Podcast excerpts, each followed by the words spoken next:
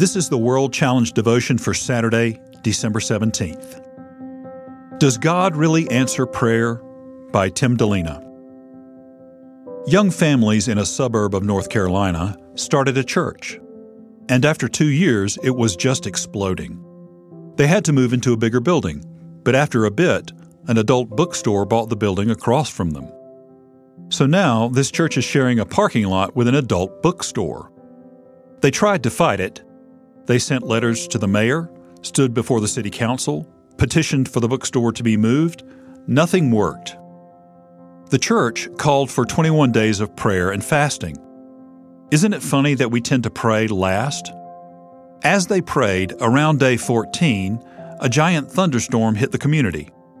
Lightning struck the adult bookstore, and it burned to the ground.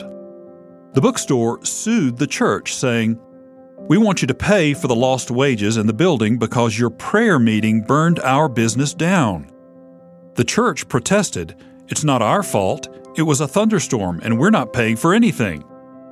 But my favorite part is this when the judge stood up and said, I've never seen anything like this. We have an adult bookstore that believes in prayer and a church that doesn't. Wouldn't it be amazing if God always answered prayer that fast? The thing is that He sometimes does, but sometimes He doesn't. He doesn't work on our schedule, so then we start to think that He doesn't answer prayer. Maybe you're in a desperate position right now financially, or your marriage is struggling, or serious health issues are on the table. It would be amazing if you prayed, then your answer was waiting for you as soon as you turned around. How many of you know, though, that it doesn't usually happen that way? Lightning doesn't strike the buildings or the people we pray about, and God doesn't immediately heal or move. There's a reason for this. When our prayers don't get answered quickly, we have to trust God and His plans for us. The Bible says, Therefore, confess your sins to one another and pray for one another, that you may be healed. The prayer of a righteous person has great power as it is working. James chapter 5 verse 16. How many of us really believe this?